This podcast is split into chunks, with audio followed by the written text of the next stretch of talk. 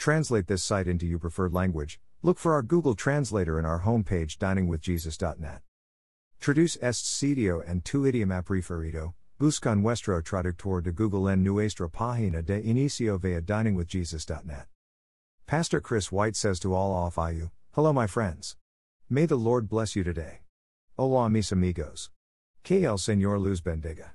The Bible makes it clear why God is sending a strong delusion in the end times they perish because they refuse to love the truth and so be saved. For this reason, God sends them a powerful delusion so that they will believe the lie and so that all will be condemned who have not believed the truth but have delighted in wickedness. 2 Thessalonians 2 10 12. Simply put, God sends a strong delusion to those who chose not to believe the gospel of Christ. Those who take delight in mocking and rejecting Him, He will condemn. It is man's choice whether to accept and believe the truth of Jesus Christ as presented in the Scriptures. To receive the truth and the love God offers is in keeping with its teachings, this is love for God, to obey His commands, 1 John 5 3.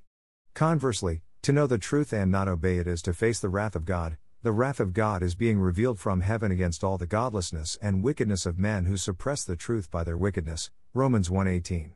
Frankly speaking, there is no more dangerous condition for man than to know the truth and refuse to obey it.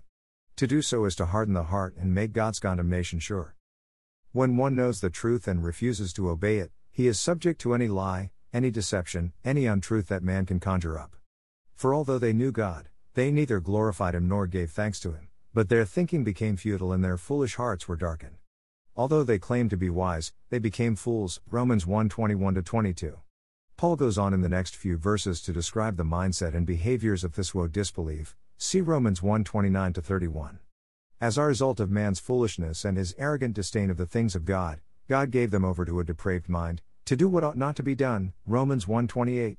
And correspondingly, al thought he know God's righteous decree that those who do such things deserve death, they not only continue to do these very things, but also approve of those who practice them. Romans 1:32.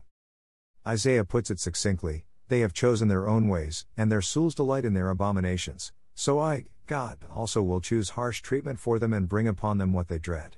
For when I called, no one answered, when I spoke, no one listened.